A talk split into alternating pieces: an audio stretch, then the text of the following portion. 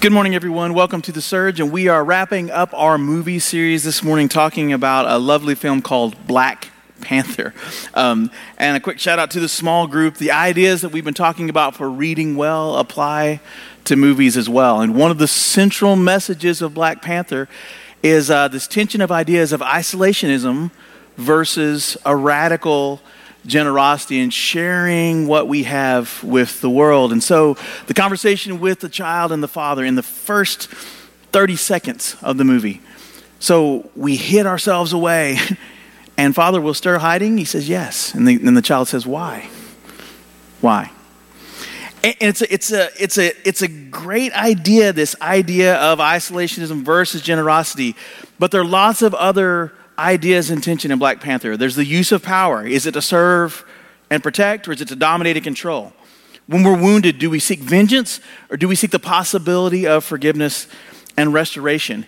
And of all the Marvel films, of which I've enjoyed all of them, I'll be honest, uh, this one I think is maybe the most thoughtful. This one uh, had me thinking about it after the movie, had me thinking about it days afterwards, and it's one I really wanted to talk about some more.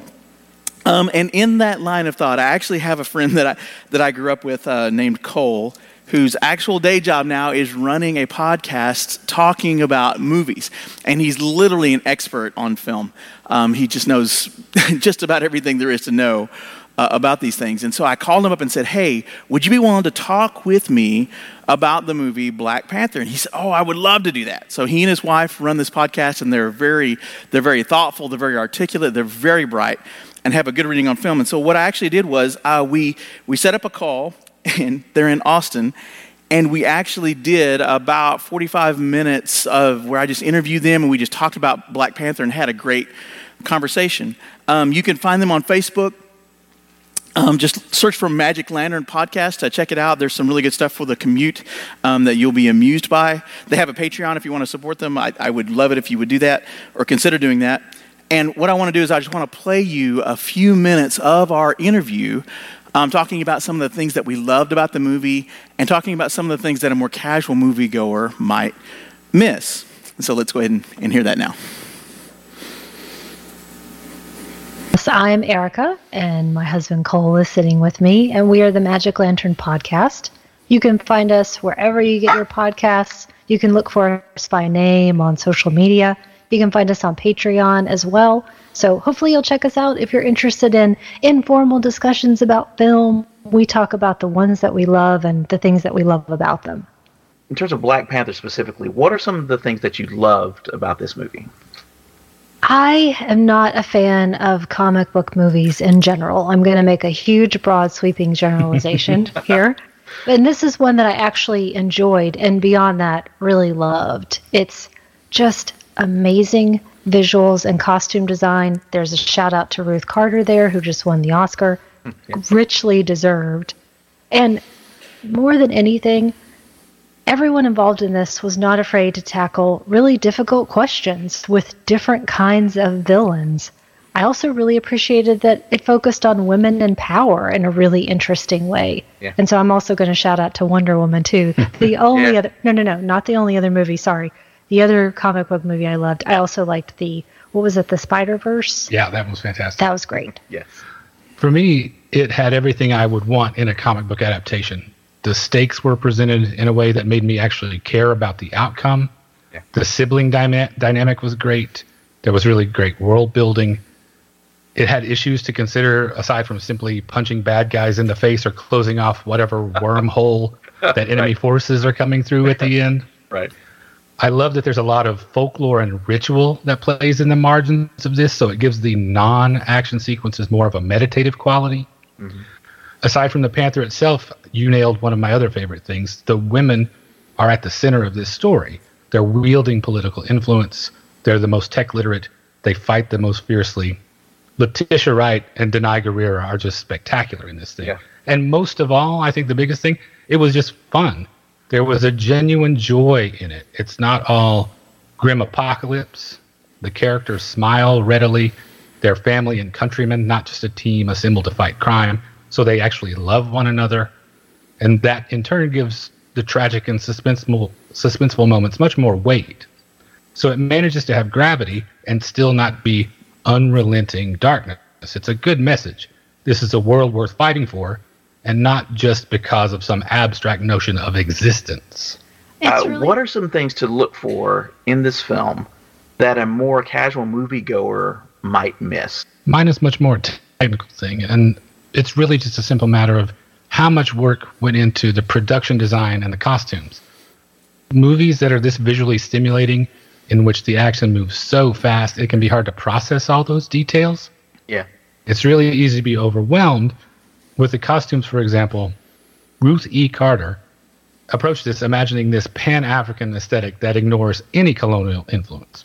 So you yeah. get to see her interpretation of traditional Zulu headdresses, the yeah. costumes of Tuareg merchants, Lesotho blankets, the, the incorporation of natural elements like the suri would use in Ethiopia, the mm. body paint of the Himba, all of that stuff. It's just amazing. She put so much time and thought into making this universally African design that is both deeply, deeply symbolic and still looks stunning.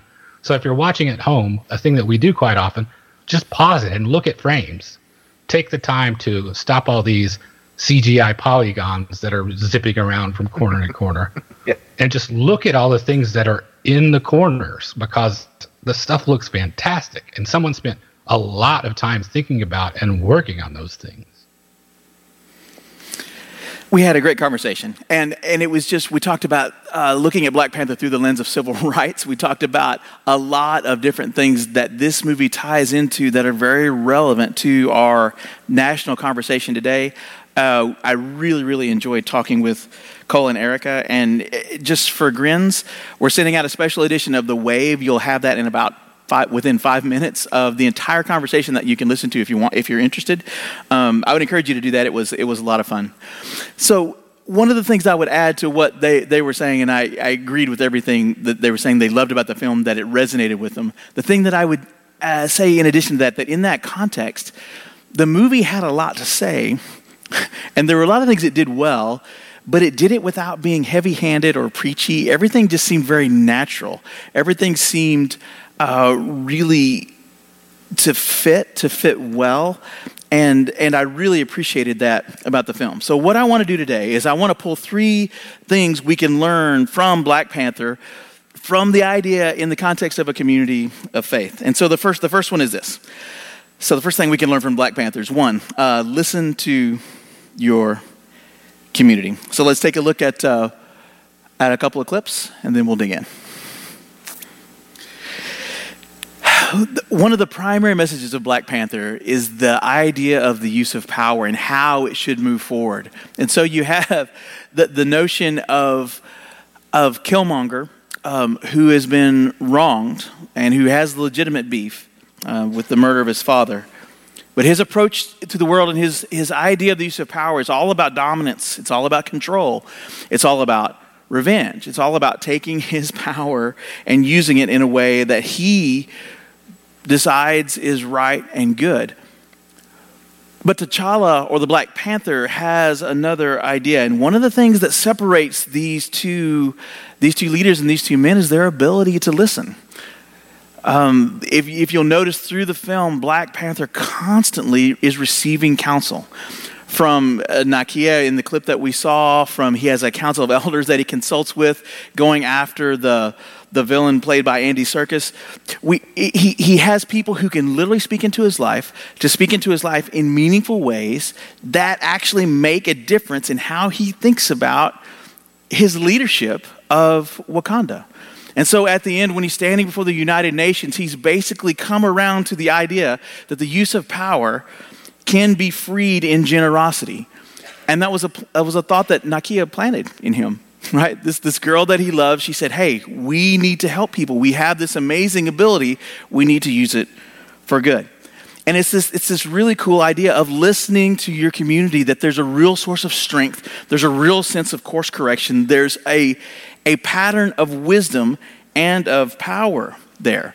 So, what does Scripture have to say about that thing in particular? It, it, actually is in, is in great agreement. Proverbs 11 14 says this It says, Where there is no guidance, a people falls, but in an abundance of counselors, there is safety. in an abundance of counselors. Part of the point of a community of faith is to bring us together so that we can share our lives with each other, so that we can talk to each other about important things, so that we can get the wisdom and perspective of the people around us in important decisions in our lives and let that matter, right? It's one of the beautiful things of a faith community. So listen to the people around you, listen to the people that God has placed in your life, and you'll be blessed for that. So the second thing is this that I think we can learn from Black Panther, and this one is probably the thing that really captured me in this film. And it's the idea that we can love our enemies. Let's take a look at another clip. It's something we see over and over in Black Panther. And, and as we're going to talk about actually tomorrow night in our small group, there is meaning in repetition. When you see an idea served up over and over and over, it's a call to pay attention. So whenever he's challenged by one of the tribes and literally they have a duel, when T'Challa defeats him, and it's either death or yield, the things that he's saying to him in that moment, don't die for this. Your people need you, right? And he's expressing love, he's expressing concern, even in the midst of a physical battle.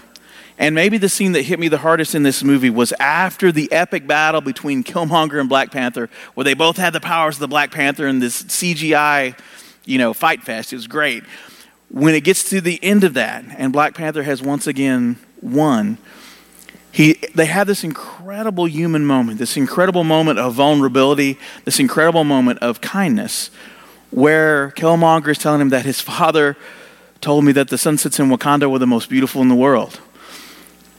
And he, he sees that and literally drags him up out of the cave where they've had this battle and they watch the sunset together.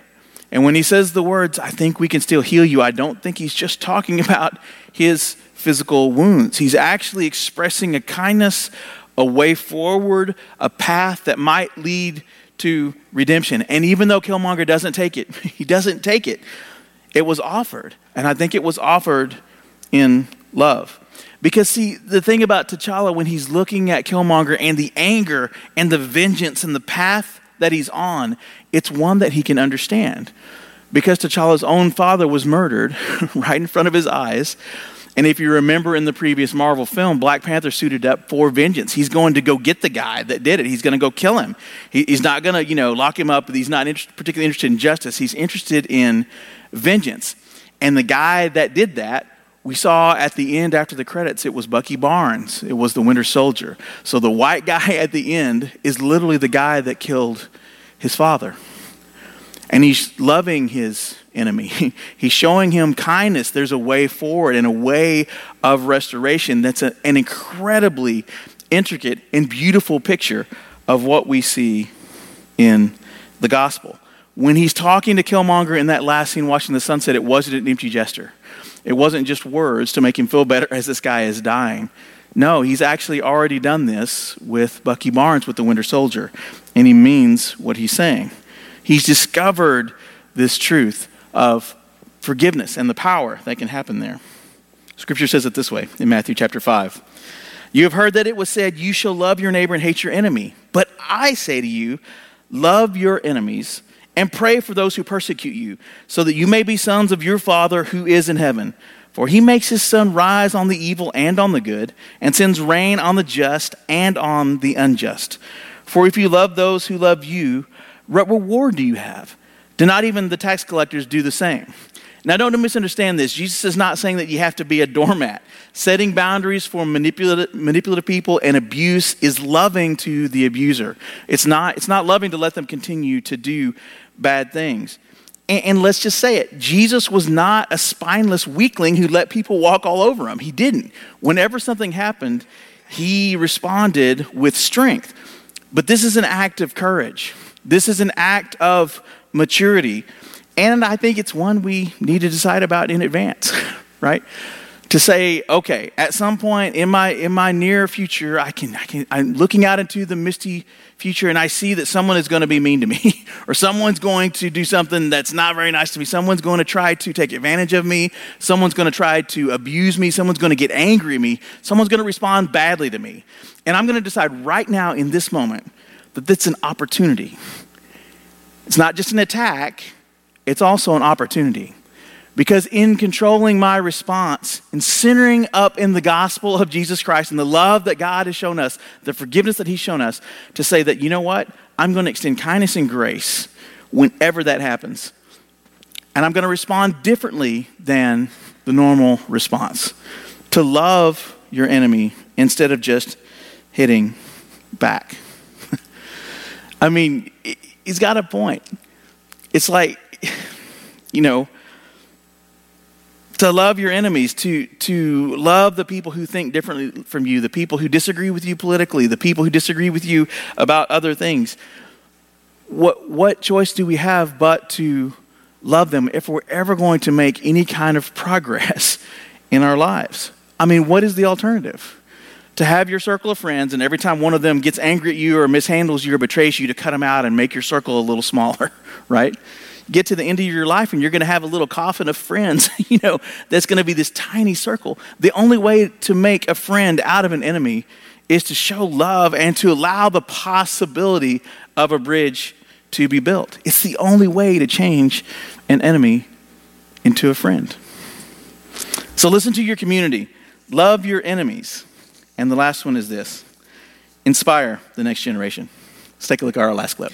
It's one of the things that I love about that this movie is the subtlety of the scene. They could have been so heavy handed and preachy about this, but instead they set up a situation where the ship appears and all the kids are like, oh, we could break it down, we could sell it on eBay, you know, and they're, and they're all over the ship. But there's one kid, there's one kid that sees it and he looks around and he sees T'Challa and you can see the wheels, you can literally see the wheels turning in his head. Who are you? and he's looking at this, this thing that is literally his mind has been blown by this thing he's never seen before. But what he's thinking is, and you can see it, someday I could fly a ship like that. Maybe someday I could build a ship like that. And what is the path forward? And that's what T'Challa is trying to bring a new path forward, something to take these kids and put them on a path that they may not otherwise have had access to. I, love I, I, love this idea of passing things on to the next generation. And I got to say, in this regard, Evangeline has been a wonderful teacher. I want her to live well. I want her to experience um, an opening of possibilities for her uh, that some kids just don't have the opportunity for. I want her to be everything that God wants her to be. I want her to live to live well. And I think there's something really beautiful about this idea of inspiring the next generation. Uh, we see it in Black Panther, but we also see it in our community of faith and in the very heart of the gospel.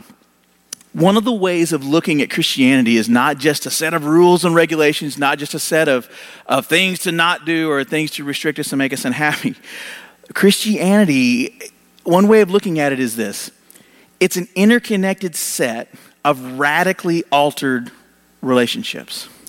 Now, that starts with our relationship with God, and we don't initiate that. God comes to us, and in the heart of the gospel, He comes to us to change the way that we relate to Him. And when we understand that, when we accept it, when we really get what He's doing and where He's going, we encounter God's grace, and it creates a new relationship with Him that we did not have access to before. The ship comes down, it appears, and we go, Who are you? And he tells us, and we enter, enter into a relationship with him. And when we get that, that allows us to have a new relationship with ourselves, right? The self talk that we have that is often so negative, the guilt that we have for the, the times that we've blown it, uh, the shame that we have for the times we didn't get it right, the hypocrisy that we feel for the things that we say and the things that we want to be, and then we consistently fall short of that and we hurt the people around us and we bear all these things. But when we understand God's grace, it becomes okay for us to forgive ourselves because Jesus took all that stuff away from us and he put it on the cross. We don't have to hang on to it anymore. We can be free from those things. We can be free from our past. We can be free from our mistakes. We can be free from our shortcomings and limitations. And the gospel can radically start to transform our thinking, our lives, and the way that we encounter the world. Even inside our head, the gospel can change us, radically transforming our relationship. It's a weird way to say it, but our relationship with ourselves. And when we have that foundation, a new relationship with God, a new relationship with self, that gives us an unbelievable generosity to relate with others, to radically transform the way that we encounter other people because we don't have to worry about being insulted. Who's going to insult you when the God of the universe thinks you're okay, right? Those things don't matter nearly as much. You can be much more secure. You can be much more confident. You can be much more safe if you know that God loves you the way that He loves you, as expressed to us in the gospel. It gives us an unbelievable source of strength, of character, a place where we can be who God wants us to be. It changes the way that we see other people. It gives us the foundation, it gives us the personal resources to have a new relationship. This is the place where we can love our enemies. It's the place where we can be the Good Samaritan. It's the place where we can stand and we can inspire the next generation. Christianity as an interconnected set of radically altered relationships with God, with ourselves, with others. And the idea is that these relationships really can't be separated, they go together. right? As God transforms our relationship with Him and we see ourselves differently and we express that to others, that is the gospel. And it's this wonderful interconnected thing. So, what can we learn from Black Panther? What can we learn from Black Panther in the context of a community of faith? It's this listen to your community, especially the women. Can I say that out loud? There's a lot of wisdom. There's a lot of wisdom there. Uh, love your enemies. Look for opportunities to love your enemies, even in the midst of conflict.